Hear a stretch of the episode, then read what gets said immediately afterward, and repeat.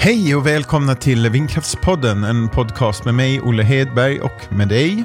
Erik Grönlund. Detta är vårt eh, femte ordinarie avsnitt av säsong 1 som vi gör här på Vindkraftspodden. Och vi är väldigt glada för nu ser vi att vi har fått en stor spridning av våra tidigare avsnitt och har uppemot 2000 eh, lyssningar nu. Så att eh, vi är väldigt glada för engagemanget och kanske särskilt det roliga eh, som vi har sett den senaste tiden är ju att vi börjar få en hel del lyssnare i både Norge och i Finland. Och det är väl någonting vi hoppas att vi ska kunna eh, utveckla. Ja, verkligen. Så att då får vi ex, eh, välkomna er lite extra som eh, lyssnar eh, på podden i våra grannländer. Ja, men du Erik, det har ju varit en väldigt intensiv period här sedan vårt förra avsnitt och det har hänt väldigt mycket i vår, vår omvärld. Vi har sett en hel del transaktioner, Moderaterna har haft partistämma och har väl gjort en politisk förflyttning i miljöfrågan i stort och vi har haft ja, men vindmässan och ehm, EU eh, har eh, gjort utspel. Men, men vi kan väl börja med att konstatera att bilden vi har fått utifrån mässan här, vi var ju inte med själva, men har ju fått höra från flera andra deltagande att, att det var en väldigt bra mässa, att det, det finns eh, en stor optimism. Man var väldigt glad över att Försvarsmakten var på plats och att eh, man kunde börja diskutera sånt som att gå ifrån samexistens till att samarbeta och samverka för eh, vid en etablering.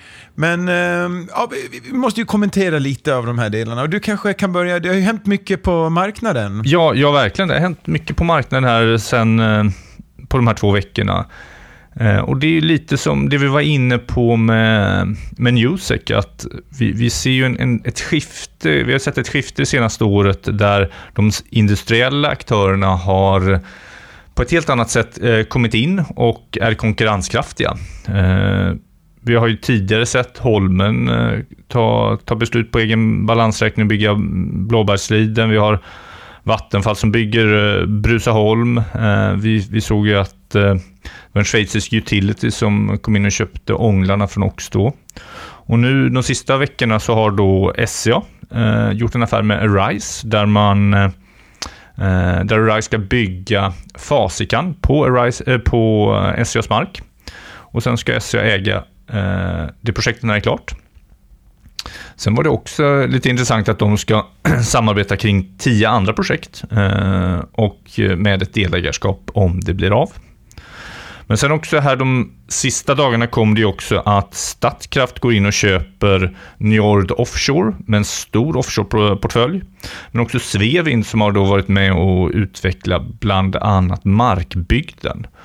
Så att en jättesatsning från, från Statkraft på den svenska marknaden. Igen får man säga. De var ju väldigt aktiva här för tio år sedan och bland annat byggde eh, projekt tillsammans med SCA i Västernorrland, Jämtland. Men nu eh, ser det ut som att man, man går in eh, och satsar stort igen på den svenska marknaden. Eh, så att, ja, väldigt intressant och just det här att de, det är de industriella aktörerna som nu tar för sig. Så att, ja, men jag tycker det är jätteintressant. Vad, vad tänker du Olle? Nej, men jag tycker också väldigt intressant såklart och det bekräftar ju den här bilden som vi har fått också från andra, att det finns ett stort intresse från investerare för den svenska marknaden. Och Det är väl det här fundamentet som ligger, att vi ska ha ett sånt otroligt behov som, som gör det attraktivt. Det är nog inte våra tillståndsprocesser, utan det är väl det som ligger emot här nu, att, att det faktiskt blir av. och att jag tänker, för det, det kan inte bli mer och mer problematiskt. Till slut så kommer nog eh, det, det bli avskräckande helt enkelt för investeringar. Vi såg ju nu här igen då det här med vetot, att eh, Sveavinds projekt i Oxelösund, där hade vi väl fem av sex kommuner, om jag förstått det rätt, som säger blankt nej då till flera områden som är, väldigt lämpade utifrån djup och lokalisering i, övrigt. Så, så att, det är, eh, det är såklart väldigt svårt och jag tror, nu, nu är ju Moderaterna på bollen här. Vi hade ju partistämman där man har ändå föreslagit med Kristoffer Fjellner i spetsen att föra över då fastighetsskatten från staten till kommunerna. Man vill ju att att eh, utvecklarna ska i tidigare skede ge ett, tydligare underlag för konsekvenserna så att lokalpolitiken ska kunna ta beslut och en, rad andra förändringar. Det är väl också det som är lite oroande ifrån den där eh, partistämman och det man nu ska jobba vidare med, det är väl det här att titta på hur andra kommuner kan komma in och eh, vara med och besluta då kring eh, lokalisering. Det är väl lite läskigt får man väl säga. Men jag, jag kan inte låta bli att tänka annat att visst, det här är bra, men jag tror också att vi som utvecklare måste försöka och jobba med att bli bättre på att hantera det här med kommunala vetot. Lösningen har ju för många legat väldigt länge i att vi försöker få till regulatoriska förändringar och vi förklarar hur skadlig den här lagstiftningen är. Och det är den ju helt klart. Men samtidigt tror jag vi måste bli bättre på att bygga en kapacitet att faktiskt förstå och hantera de här lokalpolitiska processerna som många gånger är i ganska små kommuner. Det är ju egentligen någonting främmande för många av oss. Det är ju inte någon juridik, ekonomi eller något sånt där i botten, utan det är ju en lokalpolitisk process där vi som utvecklare kan agera på olika sätt för att skapa bättre eller sämre underlag för ett lokalpolitiskt ledarskap. Och där tror jag många behöver jobba mer med att bygga kompetens, förståelse och till viss del kapacitet också för att hantera de delarna av projektutvecklingen. Då. Eller vad, vad säger du Erik? Nej, nej verkligen. Och det, det har vi ju sett att det, bland annat, du, du var ju väldigt framgångsrik där med med, med Skyborn eh, och, och, lyckades få ett, eh, ett starkt engagemang från kommuner och jag har varit sett motsvarande resor även mm, inom Vattenfall på, på vissa projekt där. Så det, det, finns definitivt saker och ting man, man kan göra. Jag, jag, tror generellt, jag håller helt med att vi, vi i branschen kan, kan, kan bli bättre på hur vi engagerar kommuner. Vi, vi, kan ju vi kan ju inte göra allt, men, men jag, jag, tror att vi kan göra lite mera där. Och EU gör ju mera nu. Vi såg ju här att ja, men dels ska man väl tillgängliggöra innovationsfonden här för att kunna vara mer eh, konkurrenskraftig internationell vad, vad avser supply chain. Och vi, vi har ju sett en, en rad eh, delar som man vill förbättra. Och en viktig del är ju att man vill förkorta tillståndstiden från start till eh, färdigt tillstånd till 24 månader. Och eh, man vill väl också att det ska vara one point of contact då genom det här förfarandet. Så det, det låter ju väldigt bra, men eh, vad, vad, tänker du? Ja, jag håller med, det låter jättebra. Sen Sen, blir, sen är jag väl lite skeptisk hur det här ska kunna funka i verkligheten. Så att, eh, vi får se. Det låter fantastiskt, eh, men det är ju också en väldigt eh, bra övergång till vår nästa gäst, va? Eller vad säger du, Olle? Ja, men absolut. Det är ju Tove Andersson vi har med oss här idag. Tove är advokat och delägare på Zettervalls advokatbyrå och är väl en av våra absolut främsta advokater inom miljörätt och med särskilt fokus på eh, vindkraft. Jag själv, eh, när jag kom in i branschen, var ju väldigt imponerad av Toves driv och passion och hur hon eh, aktivt jobbar hela tiden för att eh, ja, praxis ska bli bättre och hur det ska bli bättre för hela branschen. Så, så att, men eh, Erik, du kanske kan ge en, en vidare introduktion till lyssnarna? Tove Andersson är jurist från Lunds universitet. Därefter började hon arbeta på Wistrands advokatbyrå, där hon även blev partner de sista åren. Därefter började hon arbeta på Zettervalls advokatbyrå som partner. Tove har haft ett stort engagemang i branschen och inom eh, föreningen Svensk Vindenergi. Detta år så vann hon även föreningens vindkraftspris. Tove har varit delaktig i väldigt många vindkraftprojekt och även andra typer av miljöprövningar. Och vi vågar påstå att utan henne så hade branschen inte kommit så här långt som den har kommit. Hej Tove och välkommen till Vindkraftspodden. Hej, tack så mycket. Hur är läget? Jättebra. Själv också hoppas jag. Ja, men det är jättefint med mig. Jag vet inte, är det bra med dig Erik? Bara fint här.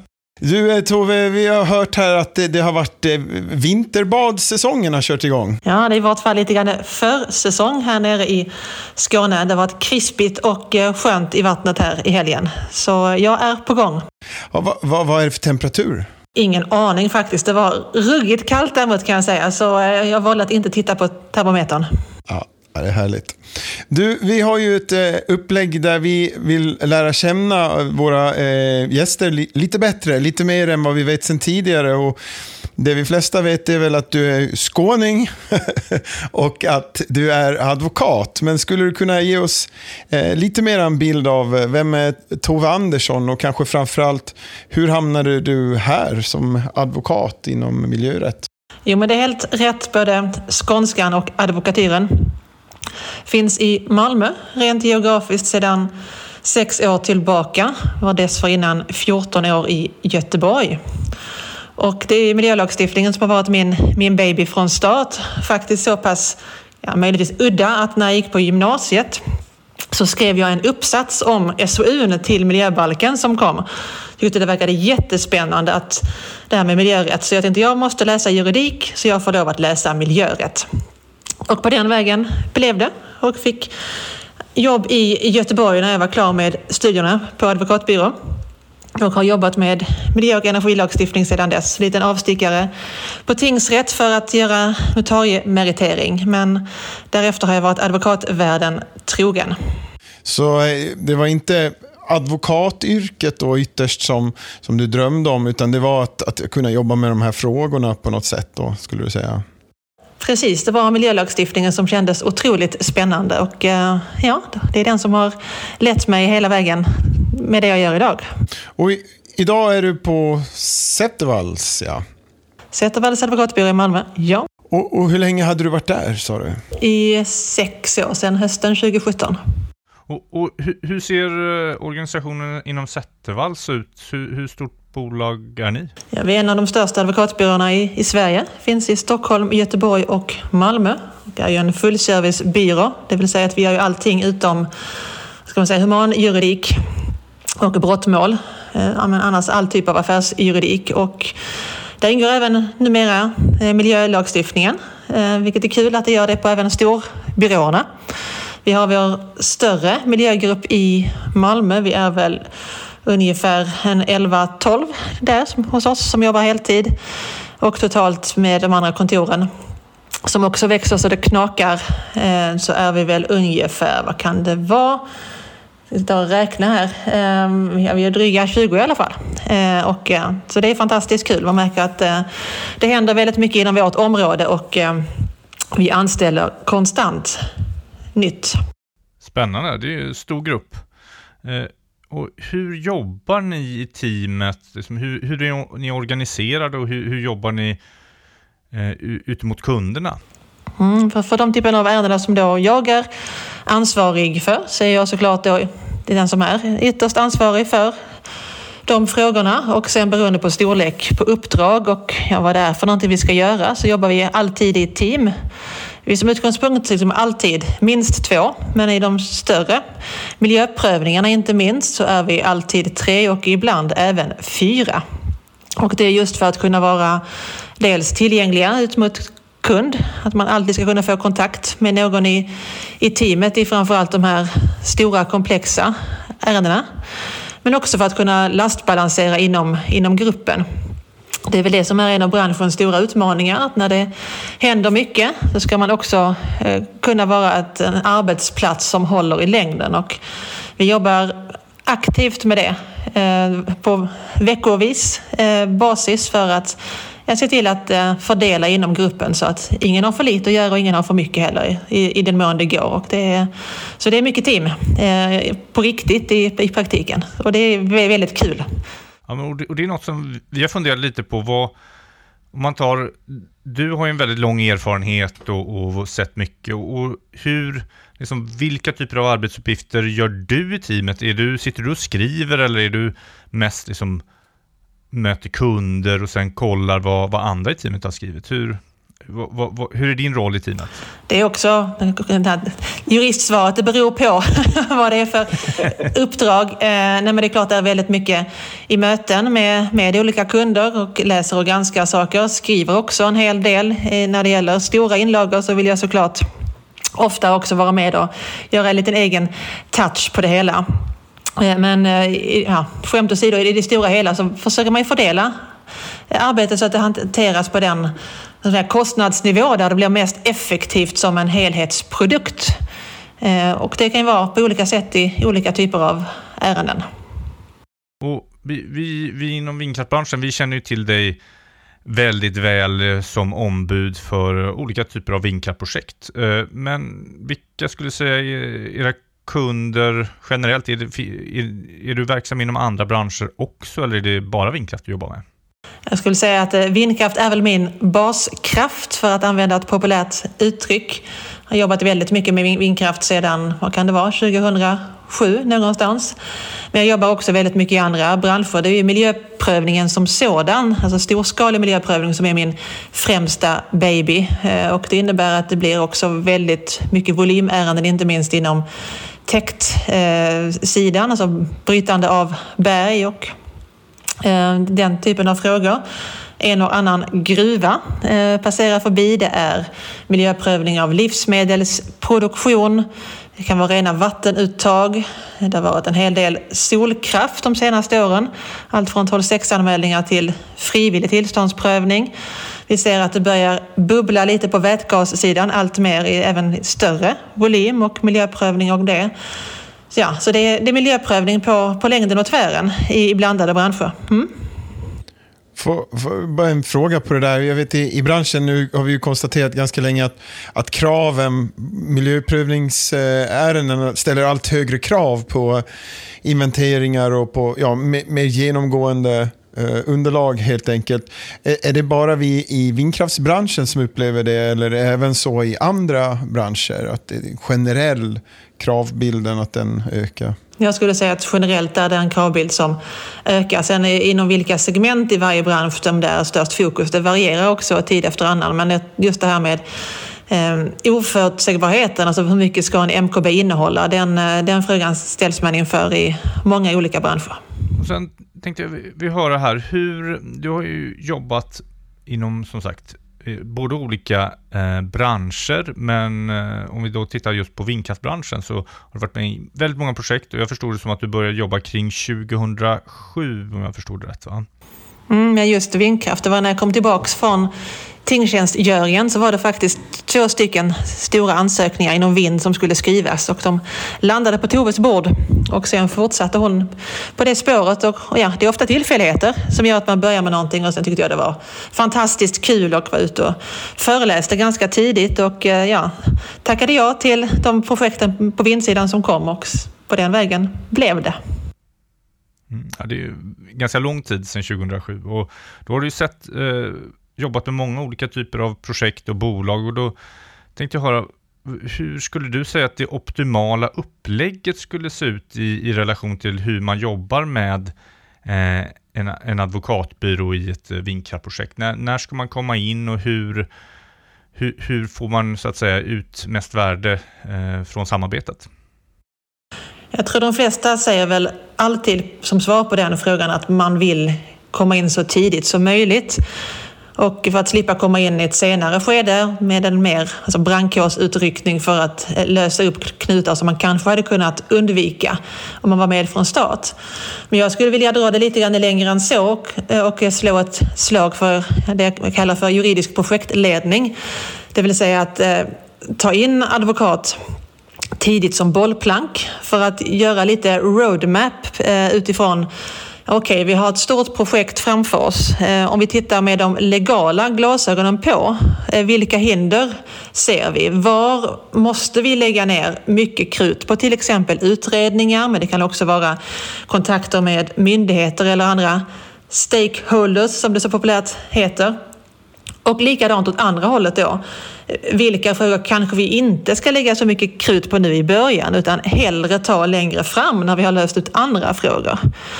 Och sen då eh, utifrån resans gång våga, om man nu säger lyfta luren, eh, ta kontakt och eh, använda om man har ett bra samarbete. Eh, advokaten som både boll, bollplank och lite projektledare för de juridiska frågorna.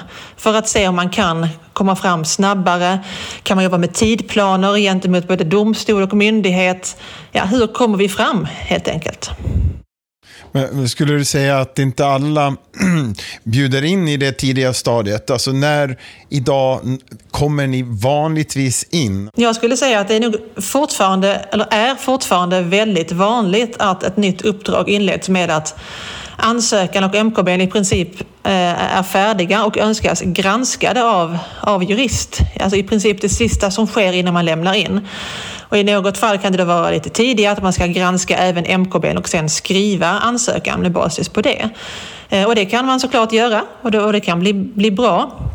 Eh, men det finns förutsättningar, framför allt i komplexa projekt, att göra det ännu bättre om man kommer in tidigare och kan titta på alltså allt från upplägget eh, av de här underliggande utredningarna. Vad ska underkonsulten titta på?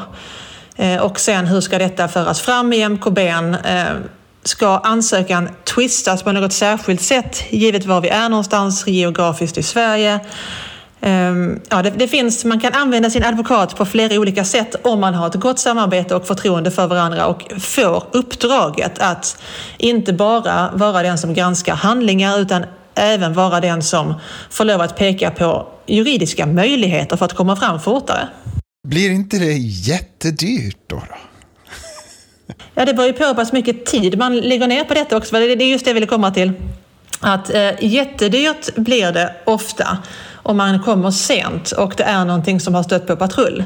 Alltså den här brandkårsutryckningen när allting är nästan är för sent. Och det då måste till med nya kostsamma utredningar, många advokattimmar. Till skillnad från just om man hade börjat med någon timmes bollplankande i början, någon timme till längs resans gång och sen komma in på mer skrivande eller granskningsstadiet. Jag tror att just den, liksom de här få stötvisa timmarna i uppstart och eh, som medskick innan man går in med ansökan. Det kan, eh, där finns pengar att, att spara i, i det långa loppet. Och skulle du då säga att du, du tror att man ska ta kontakt med er redan innan samrådet så att till exempel när, när man ska lägga upp strategin kring samrådet? Jättegärna komma så tidigt. Så tidigt som möjligt för att just lägga strategi i alla delar av miljöprövningen. Det är det vi gör och det är det vi vill hjälpa till med. Och jag, har haft förmånen att, att, jobba med er och också med andra ombud tidigare. Och jag brukar alltid förespråka det här att, att man ska jobba väldigt nära och nästan att betrakta våra ombud som en i teamet. För att eh, ytterst för att kunna delta i de här strategiska diskussionerna och, och, förstå projekten så har jag i alla fall en bild av att ni måste ju också vara med på resan eh, för att kunna ja, men hjälpa till i kreativa delar. Ja, men hur kan vi parera det här? Och då måste man ju känna till hela materien. Skulle du hålla med om att, att det är en, en bra ansats? För att, annars så blir det väl lätt, tänker jag, att man hamnar i att bara granska ja, men, den juridiska skrivelsen i princip och hur man uttrycker det om man inte känner till hela materien. Eller hur hanterar ni det där? Och det kan ju också igen vara beroende på hur företaget i fråga jobbar själv. Vissa har en väldigt tydlig strategi om hur man jobbar inom företaget och vet när det är läge att prata strategi. Att då behöver det inte vara att faktiskt att man är med i alla delar och kan, kan all materia. Men det är klart, ju mer man vet, eh, desto bättre för att kunna ge liksom, eh, vad ska man säga, nischade och verkligen eh, spetsiga eh, tips på vägen. Sen tror jag också man i och för sig ska ha med sig det att vi, vi ska ju titta på just juridiken. Den kommersiella alltså eh, bedömningen måste ändå alltid företaget göra. Eh, och eh, ibland får man vara lite obekväm och säga att vårt råd är det här. Och sen om företaget vill eh, antingen gå en lättare eller svårare väg, det är ju alltid alltså klientens eh, eh val. Så man, man ska både som advokat, tycker jag, kunna vara dels den här som är med i teamet men också den som vågar ställa de lite jobbiga frågorna och eh, komma med lite jobbiga kommentarer för att säga okej, okay, vi, vi hör vad ni vill men om ni vill det här då är vår, vår rekommendation att och, och sen får då den kommersiella bedömningen göras såklart av den som är beställare. Eh, en, en, utmaning som vi jobbar väldigt mycket med det är ju att det tar så våldsamt lång tid, eh, tillståndsförfarandet. Och det är väl mycket en produkt av hur lagstiftningen ser ut och också kapaciteten hos våra prövande myndigheter. Men vad, finns det mer att göra hos utvecklarna för att korta tillståndsprocessen? Och hur, hur skulle du säga, hur kan man göra det och ändå liksom bibehålla kvalitet? Då kommer jag tillbaka till just det här att om man kan lägga en tidplan så som projektet önskar att det ska vara från start och man ser att vi, om det är någon viss eh, absolut deadline när antingen en ansökan måste in eller när man ska fatta ett investeringsbeslut för det ska låta sig göras inom eh, rimlig tid. Att man tittar på den tidplanen tillsammans från start och ser är det här, eh, är det här rimligt? Eh, och om den är övergripande rimlig, hur kan vi då hjälpa till för att eh, möjliggöra det man vill eh, som klient och kanske det också förhoppningsvis kunna snabba på det om man får det mandatet också. Eh, och där kan jag säga också, där finns ju mycket att, att göra. Alltså dels under eh, samrådet, hur man verkligen kan ta nytta av att eh, verkligen få information från Länsstyrelsen om deras ställningstagande.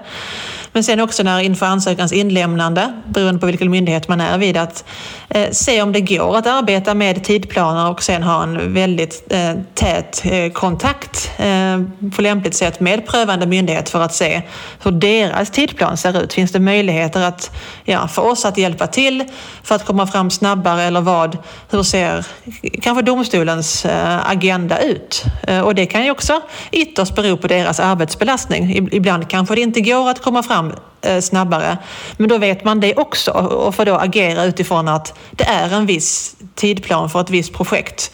Eh, och fundera på om man kan göra något annat då parallellt för att ja, till exempel skynda på en nätanslutning eller vad det nu kan vara. Att man hela tiden är liksom med, i, med i den matchen. Ja, vi har tidigare jobbat mycket på du, du är inne på det här med, med, kontakter med myndigheter, att där kan vi bli bättre på att serva också dem, tänker jag. Många har ju en väldigt begränsad kapacitet och allt man kan göra för att underlätta, alltså hjälpa till och kompetenshöja, eller kunskapshöja i, i nya frågor och liksom hur man väljer att formulera sina yttranden och annat där tror jag man kan göra mycket för att ytterst försöka att serva egentligen våra liksom prövande myndigheter så att de får en, en lättare hantering av ärendet. Mm, och att själv också se om man verkligen kan hålla de tider man själv får från, eh, från myndighet. Eh, och göra sitt bästa för att vara så snabb som möjligt med svaren. Väl genomarbetat såklart, men att man också försöker hjälpa till att hålla tidplanen från, från sökande håll.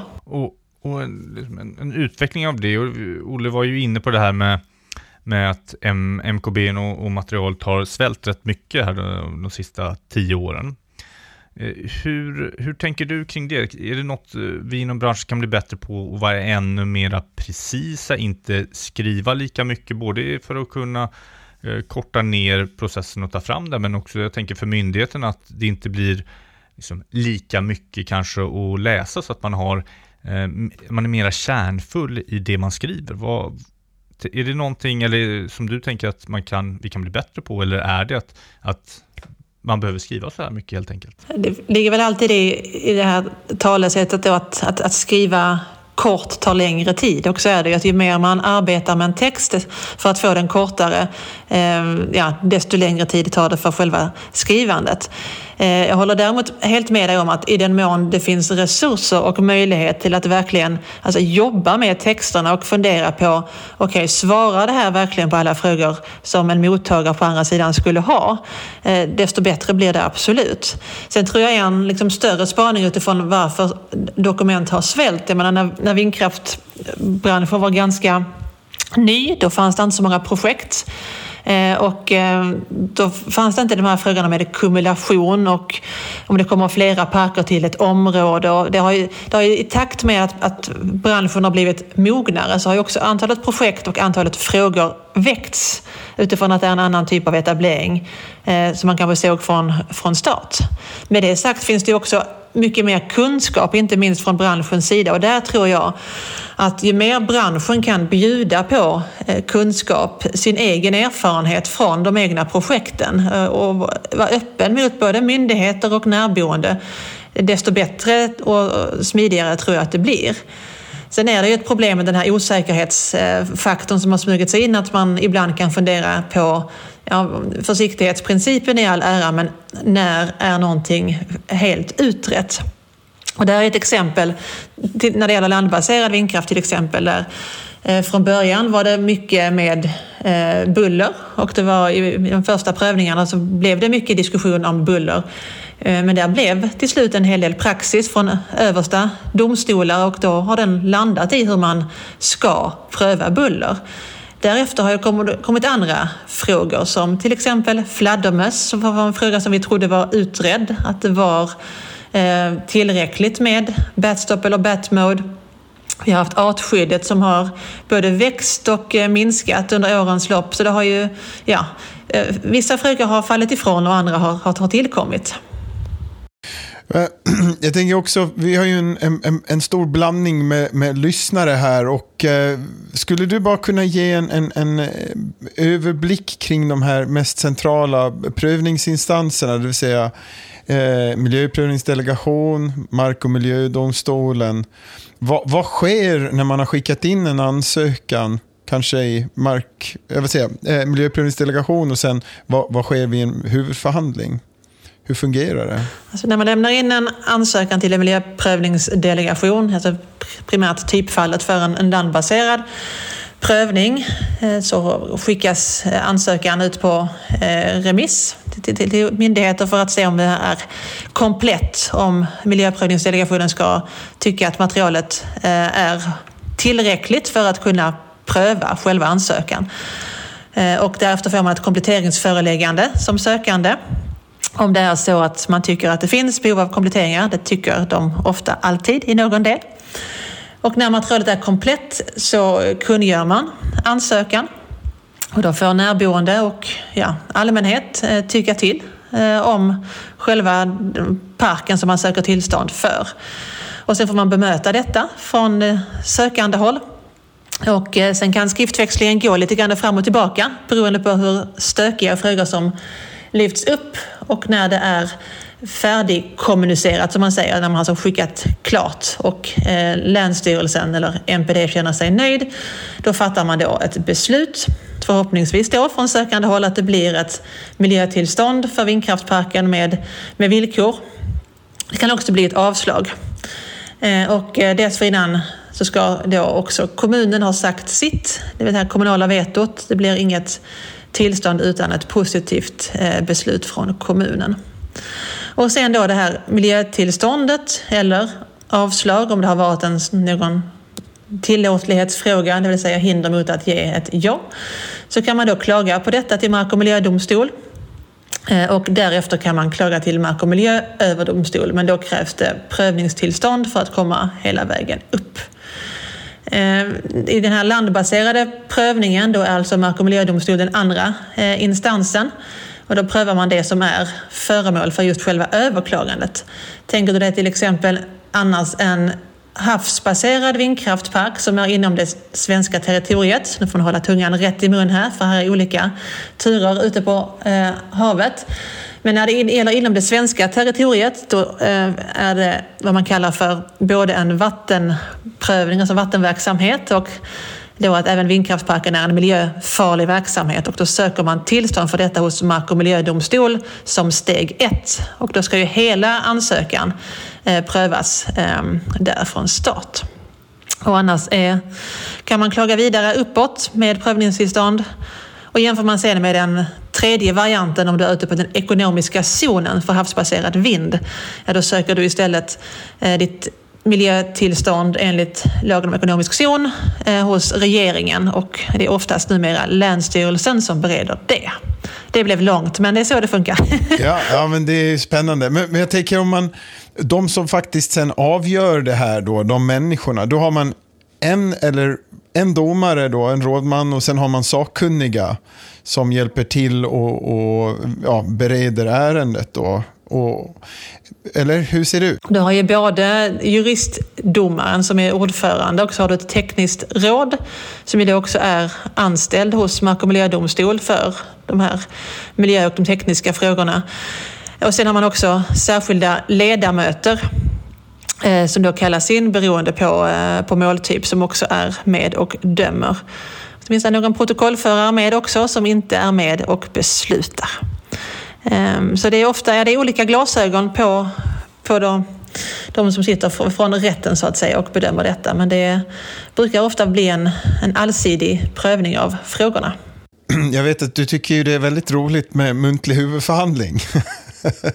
Ja, säger säg den advokat som inte älskar att vara i domstol. Ja, ja. men det måste väl vara kulmen på något sätt. Sådär. Men vad skulle du säga, vad är eh, det viktigaste om man ja, ska vinna en huvudförhandling? Och, alltså just det här hur man paketerar och formulerar sitt argument kontra det sakliga innehållet. Kan, kan en bra advokat som är duktig på att ta rummet göra en stor skillnad på utfallet skulle du säga? Ja, det hoppas jag i alla fall. Ja, eh, skäm, skämt åsido. Eh, men det är klart att eh, när man är i domstol och har ett muntligt sammanträde, eh, då är det ju på något vis så att säga, finalen. Alltså antingen då om du söker i första instans som i, i den havsbaserade varianten eller om du är det då på en överklagande eh, runda för den landbaserade eh, varianten om man, om man säger så. Så är det klart att då ska ju allt som är eh, skrivet sedan tidigare, då kommer det upp till, till prövning.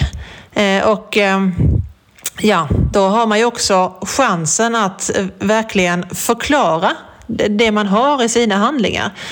Det är mycket enklare att vara tydlig när man sitter i samma rum och eh, vet vilka frågor eh, som är uppe och kan då med, sina, med sitt team, med sina miljökonsulter eh, lyfta fram de frågor man ser behöver, i det fallet då domstolens eh, ögon på sig. Och åt andra hållet är också, skulle jag säga, det är också jättebra såklart för närboende som också då får möjlighet att eh, tycka till och eh, höra direkt från eh, sökande håll. Och det finns möjlighet till en dialog där man så långt möjligt kan förklara vad är det man gör för någonting, vad vill man göra, vilka skyddsåtgärder är aktuella och hur man har avgränsat sig. Så jag, jag tycker det är jättebra när man väl kommer till ett muntligt sammanträde för det finns möjligheter att eh, verkligen klarlägga eh, frågor som är otydliga. Just det, men, men visst är det så att det är inte alla överklaganden som blir muntliga, utan att ibland tas det på skrift? Va? Är det, vad, vad är det som avgör om det blir muntligt eller skriftligt? Jag skulle säga om du, om du söker i, i första instans, då är det som utgångspunkt alltid att man har eh, eh muntligt sammanträde. Eh, men i ett överklagande mål så beror det också på om någon har begärt det och har man begärt både sammanträde och syn eller bara, bara det ena. Eh, så det är också lite grann eh, utifrån om någon faktiskt vill ha sammanträde eh, eller inte också, vad som har lagts fram. Ehm, men det är helt rätt att det är ganska ofta som det blir också ren, en, en ren skriftlig process. Så det, det, kan vara att det är det kostnadseffektiva också beroende på vad det är för frågor som är uppe. Det kanske inte behövs att man ska sitta och ja, föra fram eh, muntligt eh, och så.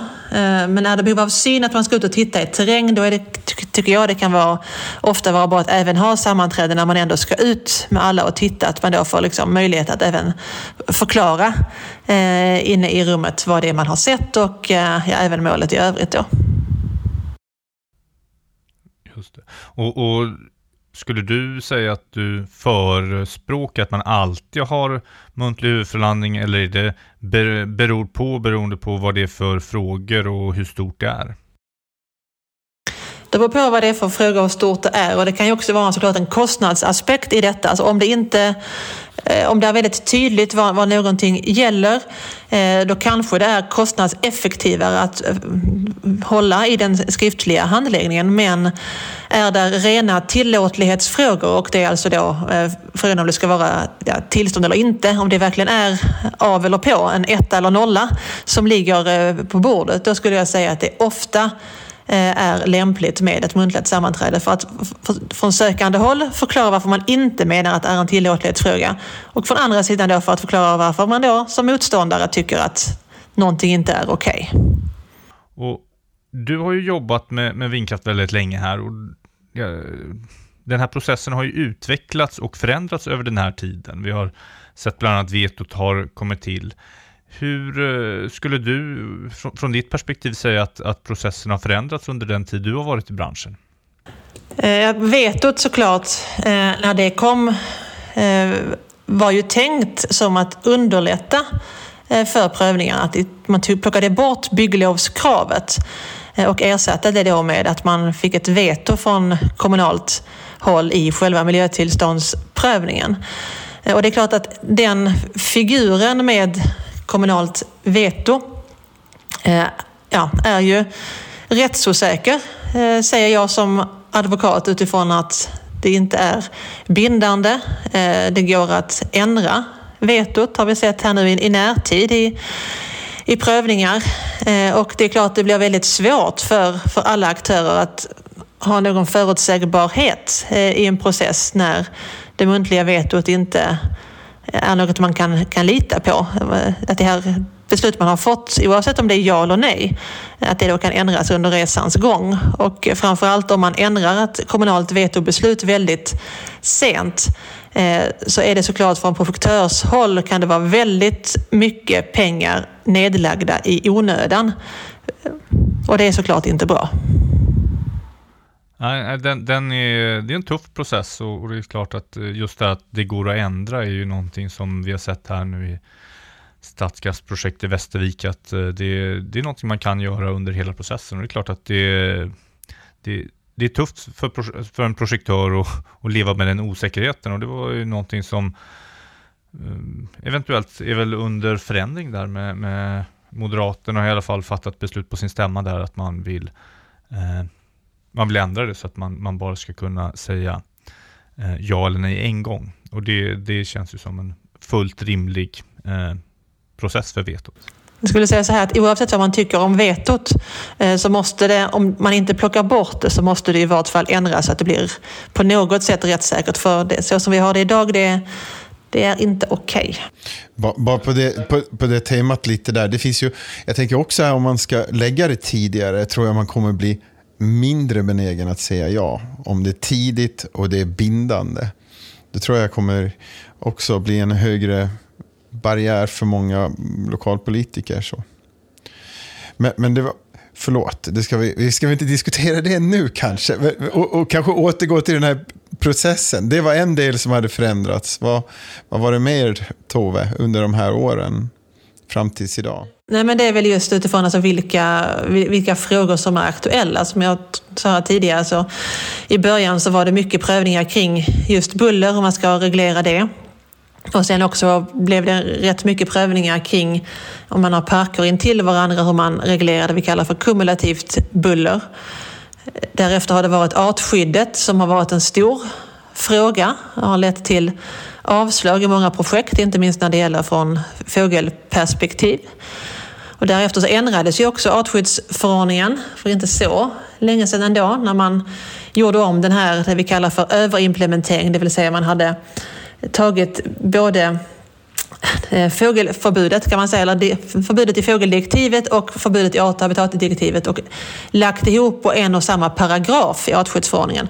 Och det ledde ju då till att Eh, förbudet när det gäller fåglar blev mycket tuffare eh, än vad eh, EU, EUs fågeldirektiv krävde. Och den situationen är nu åtgärdad i artskyddsförordningen så vi hoppas på att det ska bli en mer balanserad prövning i de frågorna framöver. Det är väl det man kan säga i stort eh, beträffande hur eh, prövningarna har ändrat sig. Eh, sen som sagt då det här att det har blivit fler prövningar till antal har väl antagligen också i sig lett till att fler frågor dyker upp. Ehm, men sen skiljer det sig åt över landet hur, hur stora strandskyddsfrågorna är till exempel. Och också vilka frågor som är, är i fokus. Ja, fladdermöss, som jag sagt här tidigare, det en, har blivit en stor fråga igen. Ehm, det är mycket man får lära sig som advokat. Utöver paragraferna så är det rätt mycket annat. Ehm, och om fladdermöss är en sådan. Mm. Vi har ju redan varit inne lite på mm, tillståndstiden och att eh, det tar relativt lång tid att få tillstånd. Eh, nu har vi läst att EU vill snabba på det här och eh, om jag uppfattade rätt skulle det ta 24 månader att få ett tillstånd. Var, var det så? Och vad är din syn på det? Det låter nästan lite, lite väl optimistiskt eller är jag för pessimistisk efter alla de här åren i branschen och många processer? Nej, det kommer från förnybarhetsdirektivet och det finns ju flera propåer från, från EU på olika håll eh, som eh, liksom sätter fingret på det här med med tillståndstiderna. Och jag tänker det, det är ett spår och där ska ju Sverige såklart göra eh, det man ska för att eh, införliva det som EU kräver av oss.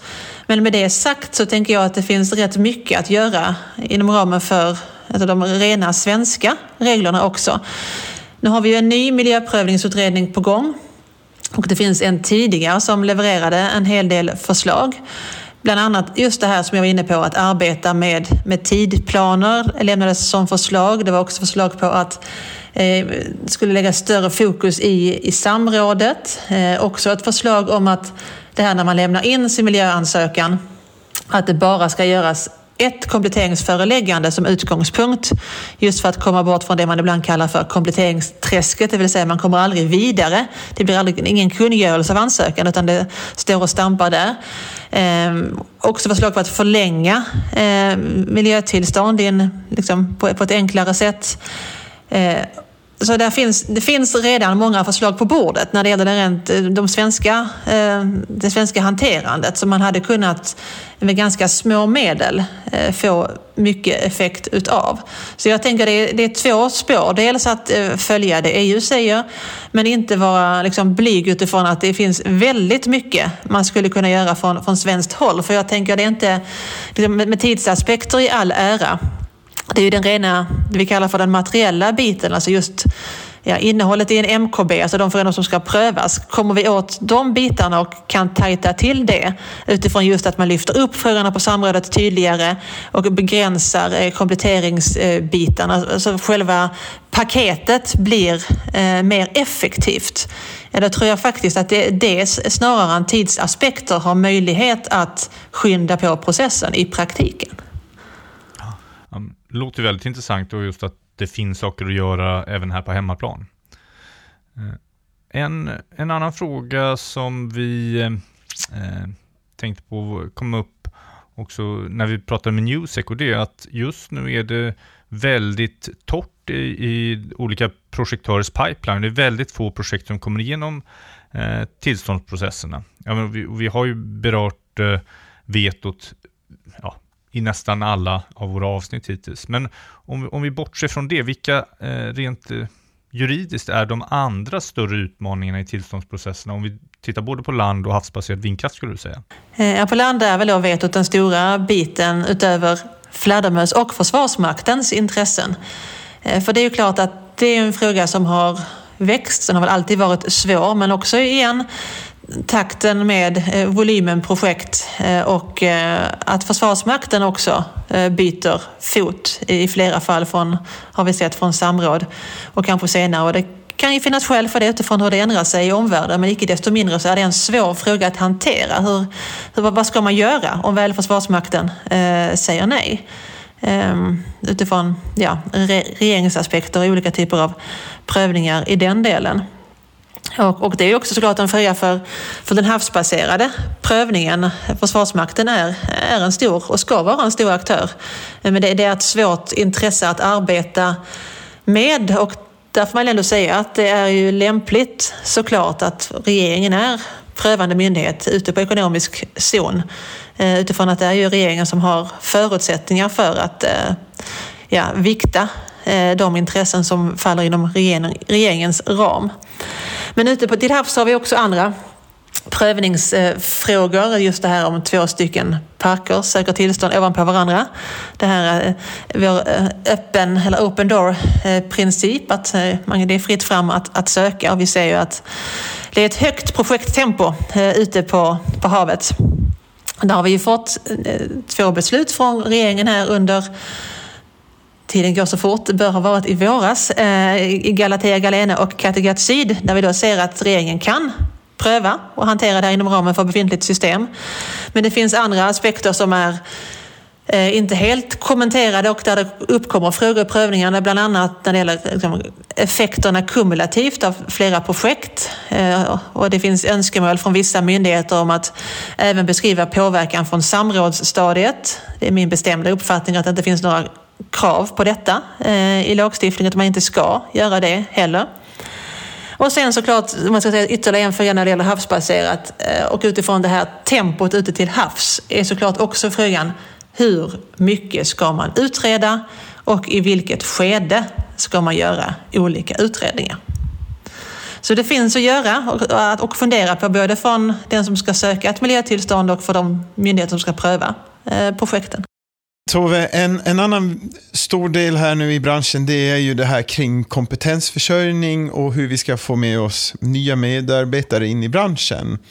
Och eh, då tänker vi ju först då, eh, Zettervalls, om man nu skulle vilja jobba här med, med Tove, the master, och lära sig, hur, hur skulle man gå tillväga då? Eh, kan man knacka på och få ett jobb på studs? Eller vad, vad ska man ha med sig i bagaget för att kunna hoppa på er eh, resa? Ja, man måste såklart ha en juristexamen. Det är en grundförutsättning.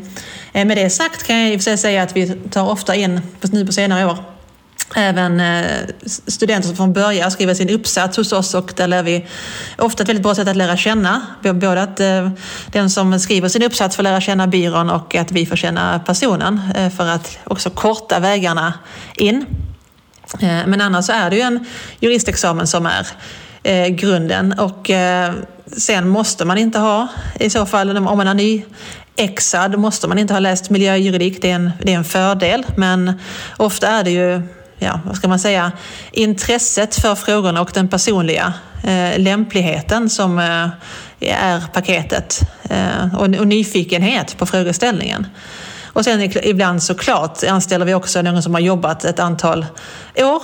Eh, och det kan också vara beroende på vad vi behöver. Men det, har man eh, erfarenhet av eh, praktiskt miljöjuridiskt arbete så ska man inte vara rädd för att skicka ett mejl. Du säger att det kommer finnas mycket jobb framöver. Ja, nu ska man inte jinxa någonting här, får väl knacka lite grann och ta i trä här då, men vi ser att det är ett väldigt högt projekteringstempo. Eh, och allt sedan egentligen covid-perioden så skulle jag säga att vi har märkt att tempot har skruvats upp. Märker att projekten behöver komma fram fortare och att det är fler projekt i omlopp eh, i energibranschen nästan i stort. Eh, och det hör vi också utifrån i andra delar av branschen. Det har ju ni själva också hört såklart. Hur ska, hur ska energibranschen som sådan eh, kunna eh, ja, bemanna eh, jobben eh, som finns och kommer att finnas förhoppningsvis utifrån politiska mål och eh, geopolitiken och själva klimatomställningen. Så ja, det ser eh, ut som att man ska kunna få jobb framöver även hos oss. Ja, om vi går tillbaka där till inledningen och, och din egna karriär då. Um, nu blir du advokat och det är ju uppenbart att du tycker det här är väldigt, väldigt roligt. Ja. Och, men jag tänker, om, om vi har någon som står och velar och funderar på vilken väg de ska gå. Var det liksom i din resa till där du är idag någonting som eh, ja, men du kanske hade gjort annorlunda för att komma dit tidigare? Eller är det någonting du kan peka på som har gjort att du ja, men har hamnat där du är? Jag tänker följa hjärtat, eh, hitta glädje eller vad det nu är. Va, vad ska vägleda en i ens karriärsval om man säger så? Där tror jag det är väldigt beroende på vem man är som person. För olika personer drivs av olika frågor. Så en sak kan såklart vara bra att fundera på. Vad är viktigt för, eh, för mig eller dig? Eh, och, och låta sig guidas av det. För mig har ju nyfikenheten på miljölagstiftningen och sen det som jag har liksom kommit i kontakt med som en följd av det varit det som har drivit mig och få vara med i samhällsutveckling, eh, stora projekt, vara med och påverka, hjälpa till och få fram de här projekten. Det är en stor drivkraft för mig. Men det innebär inte att det är en drivkraft för någon annan. Det kan vara helt andra typer av frågor. Så att eh, ibland våga stanna upp lite grann och fundera på vad är det egentligen som är viktigt för mig? Vad, ja, vad driver mig? Var, var, vill jag? Och sen också våga säga ja när det verkar roligt. Va, vad skulle du säga är det roligaste med ditt jobb? Jag har väl redan andats, and, andats det här om att jag tycker det är fantastiskt kul att vara i domstol. Eh, men det roligaste är väl att dels att när man jobbar i projekt där man känner att alla drar åt samma håll, när man får nya insikter själv av andra kompetenser och andra delar av teamet. Det kan vara otroligt inspirerande. Eh, och sen att just att man, att man jobbar ihop, eh, når eller vet jag inte vad man ska säga, delmål, men det kan ju vara allt från liksom kungörelse, att nu är ansökan kungjord och så kommer man vidare. Och sen förhoppningsvis kommer man då hela vägen i mål och gör man inte det så laddar man om som team för ett överklagande och eh, fortsätter driva på. Det är väl den här rörelsen och resan framåt. Det, det tycker jag är bra. Och om vi nu kommer in på den sista frågan som vi ställer till alla våra gäster. Och det är om du finge vara ett komponent i ett vindkraftverk. Vilken komponent skulle du vilja vara då? Och varför? Ja, då skulle jag ju givetvis vilja vara spetsen på rotorbladet. För att i vart fall uppfattas som skarp. Ja, skämt åsido, jag har bott i Göteborg i 14 år så, men eh, någonting, någonting åt det hållet. Ja, mm. Ja, det är bra. Ja, men jättefint. Stort tack Tove för att du kom till Vindkraftspodden och för allt ditt fantastiska arbete du gör för branschen och pressa praxis framåt till allas vår fördel. Eh, verkligen eh, inspirerande för många tror jag. Tack så jättemycket. Jag som tackar. Ha det fint. Hej. Tack, Hej. tack. Hej. Tack alla ni som har lyssnat. Det här var det hela för dagens avsnitt. Hör gärna av er till vindkraftspodden neveraenergy.se eller direkt till mig eller Erik om ni har förslag, idéer om förbättring, ja feedback överlag. Vi har fyllt upp ordinarie säsongsavsnitt med gäster nu fram till årsskiftet men vi erbjuder fortsatt dedikerade avsnitt om det är så att någon själv eh, vill finansiera ett extra avsnitt och prata mer om, om er verksamhet och kanske varför man ska jobba hos er. Ha en eh, fantastisk vecka så hörs vi igen. Hej!